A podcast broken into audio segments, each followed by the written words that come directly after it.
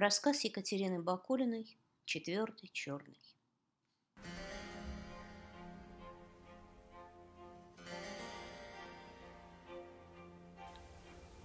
Двухсотлитровый чан перловой каши, шматок масла, с мясом совсем туго.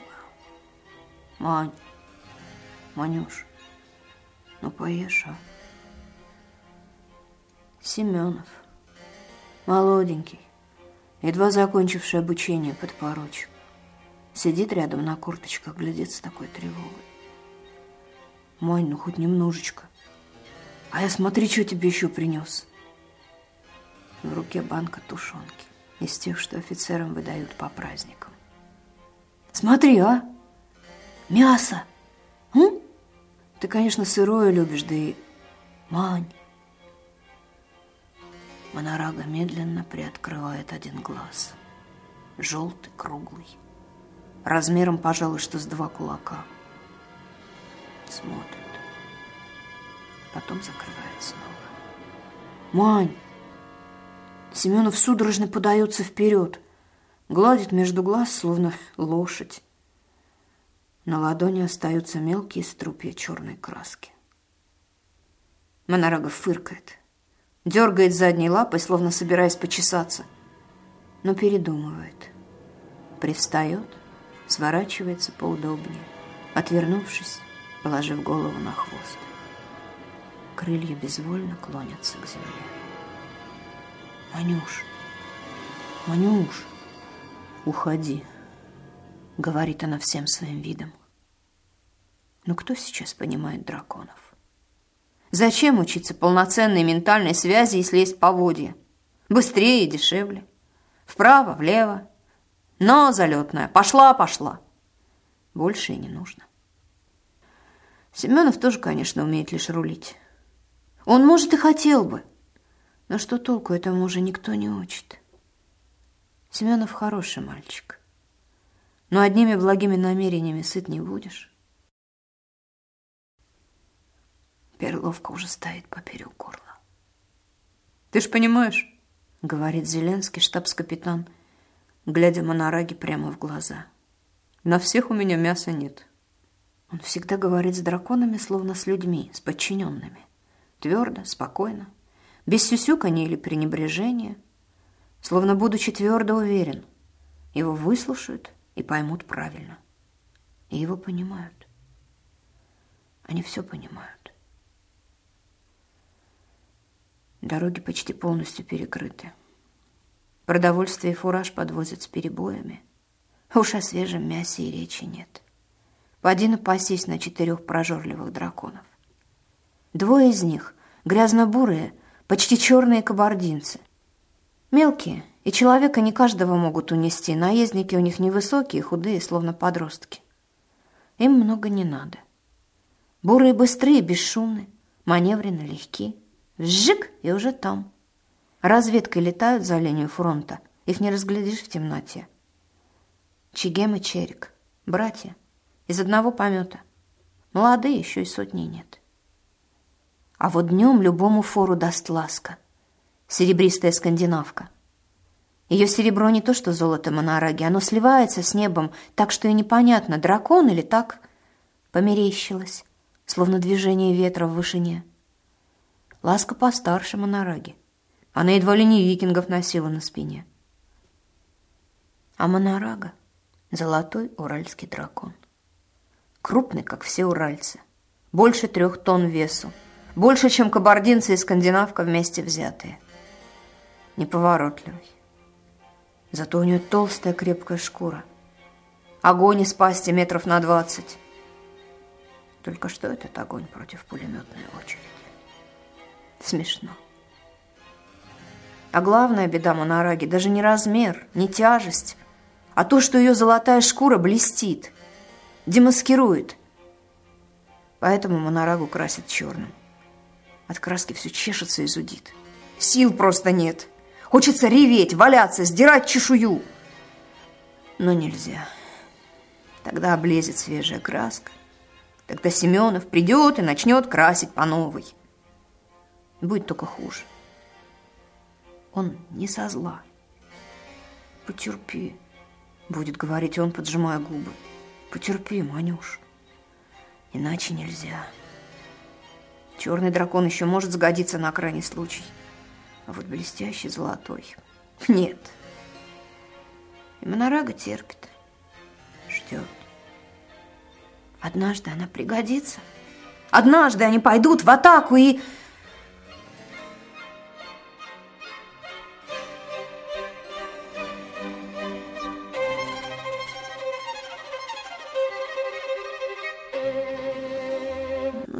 будет видно.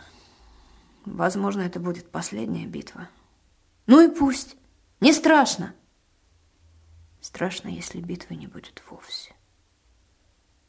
Нужно лишь подождать. Она ждет и терпит. И Перловку терпит тоже. Пытается терпеть. Но с каждым днем выходит все хуже. Кабардинцев кормят мясом. Хоть немного, но кормят. И ласку. А монораги не хватает. Ну скажите на милость, как прокормить такую тушу?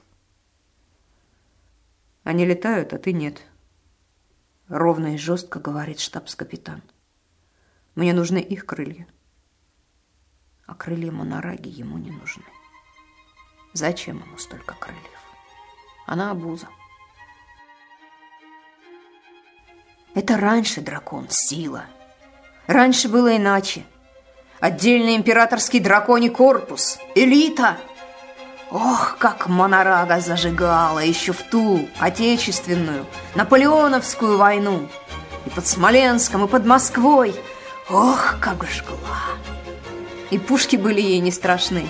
Дракону увернуться от одиночного пушечного залпа, расплюнуть. Да чё этот залп еще когда заряжали? Ее боялись. Бежали, как от огня. От огня и бежали.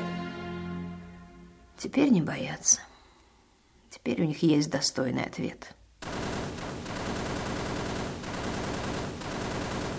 Драконы больше не сражаются в полях. Да и люди в полях не очень-то сражаются. Сидят в земле, окопавшись, словно кроты. Словно черви. Монороги снится еще иногда, но уже все реже. Да пусть уж лучше не снится. В ночи где-то далеко, на границе слуха, строчит пулемет. У драконов хороший слух. По телу волной пробегает дрожь. Туда бы сейчас. Нет, поспать бы сейчас. Лучше поспать. Потом чесотка утихнет, так бывает всегда. И можно будет жить дальше. Хотя что это за жизнь? Вот. Тихо, тихо. Вначале она скорее чувствует. Да, скорее чувствует, чем слышит мягкие шаги. Это Беканов. А значит, не за ней, за Чигелом. Конечно. Потом уже отчетливо стучит задвижка. Мерное довольное пофыркивание, скрип седла, позвякивание пряжек. Шелест и снова шаги. Теперь другие, тяжелые, неровные, нечеловеческие. Потом в отдалении короткий резкий хлопок и долгий удаляющийся шелест крыльев. Чигел скользит над землей в ночном тумане. Счастливый, свободный. Надо поспать. От голода урчит в животе. А раньше, говорят, слоны еще боевые были. Слышал? Сквозь сон доносятся знакомые голоса и потрескивание костра. Монорага слушает в полухо. Представляешь, когда такая махина прет на тебя, да еще в броне. Земля дрожит. Страшно. Затопчет ведь. Так они, поди, сами пальбы боятся. Слоны-то. Они, тварь же, глупые. Ну, не скажи. Ну, так чего же их нет теперь? Ну, может, есть. В кустах безразличный ко всему поет соловей. Заливается трелями. Земля одуряюще пахнет весной. Масла сегодня нет. Да и самой перловки меньше вдвое. Повар лишь разводит руками. Но она ж все равно не жрет. Ну, что варим? Что добру пропадать? Не жрет Монорага. Она пытается, нюхает, даже лакает слегка, аккуратно и неуклюже зачерпывая языком, словно собака, но быстро отворачивается, уходит к себе в угол, ложится. Да что она в самом деле? Презрительно кривится повар. Если ей мясо так надо, то пусть летит на ту сторону, сожрет там кого-нибудь. Все польза. На него зло шикают. Если дракон хоть раз попробует человеческое мясо, контроль над ним будет потерян. Пусть не сразу, но это уже не остановить. Мясо – это мясо, добыча, жертва. Жертву дракон слушать не станет, не забудет никогда. И все на смарку. А воспитание дракона и так штука сложная. Но загнется ведь без еды-то. Прямо перед самой войной приезжал некий усатый и страшно довольный собой промышленник. Хотел выкупить Монорагу. «Красавица!» — говорил. «Какая фактура! Какой блеск!» Хотел держать у себя, показывать гостям, чтоб катала, ну только осторожненько, пьяных нафуфыренных девиц и их бравых кавалеров. Девицы, чтоб визжали от счастья, а кавалеры Кавалера как пойдет. Кавалеров, если честно, вообще катать не обязательно. Ну и чтоб добро охраняло заодно, словно большая собака. Обещал кормить лучшим свежайшим мясом, отпускать гулять, полетать там. Живи да радуйся. Но Монорага тогда так страшно зашипела на усатого так красноречиво заклацала зубами, что промышленник счел за благо ретироваться. Сказал, Монорага ему не подойдет. Боевой дракон дикий, мало ли что. Может, стоило тогда вести себя поприличней. Но Монорага прекрасно понимала, что от такой жизни, сытой и довольной, она сдохла бы еще раньше, чем от перловки. Как раз потому, что боевой дракон — это не какая-нибудь баллонка.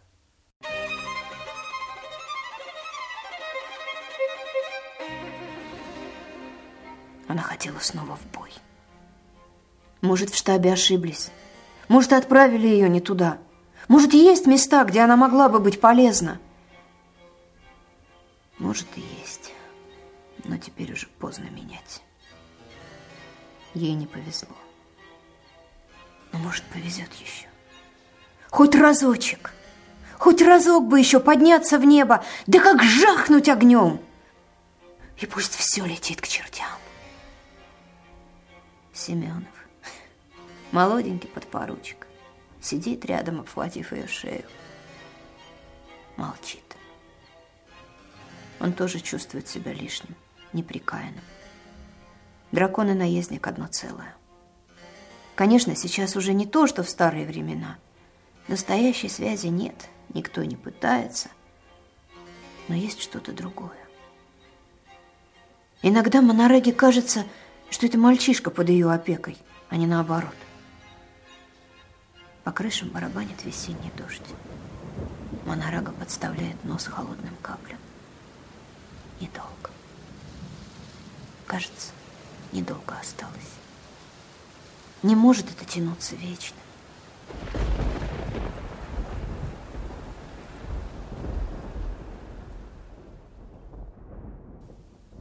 Ночью снова летят кабардинцы.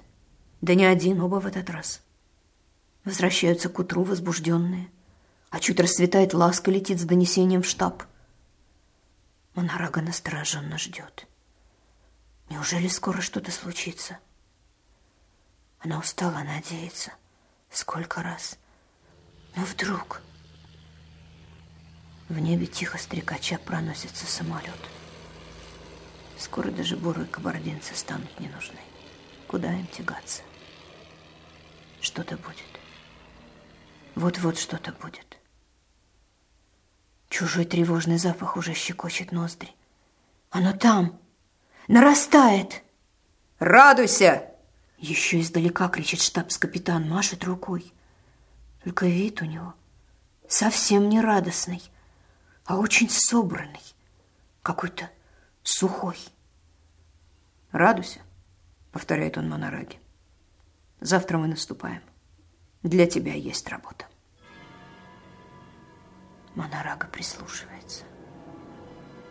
Что-то еще. В этом есть что-то еще.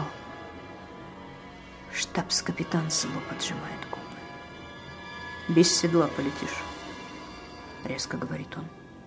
И без наездника. Поняла?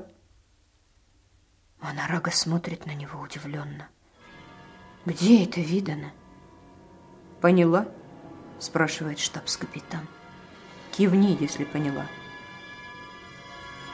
Она кивает. Поняла. Ох, как поняла. Значит, все. Ну и славно.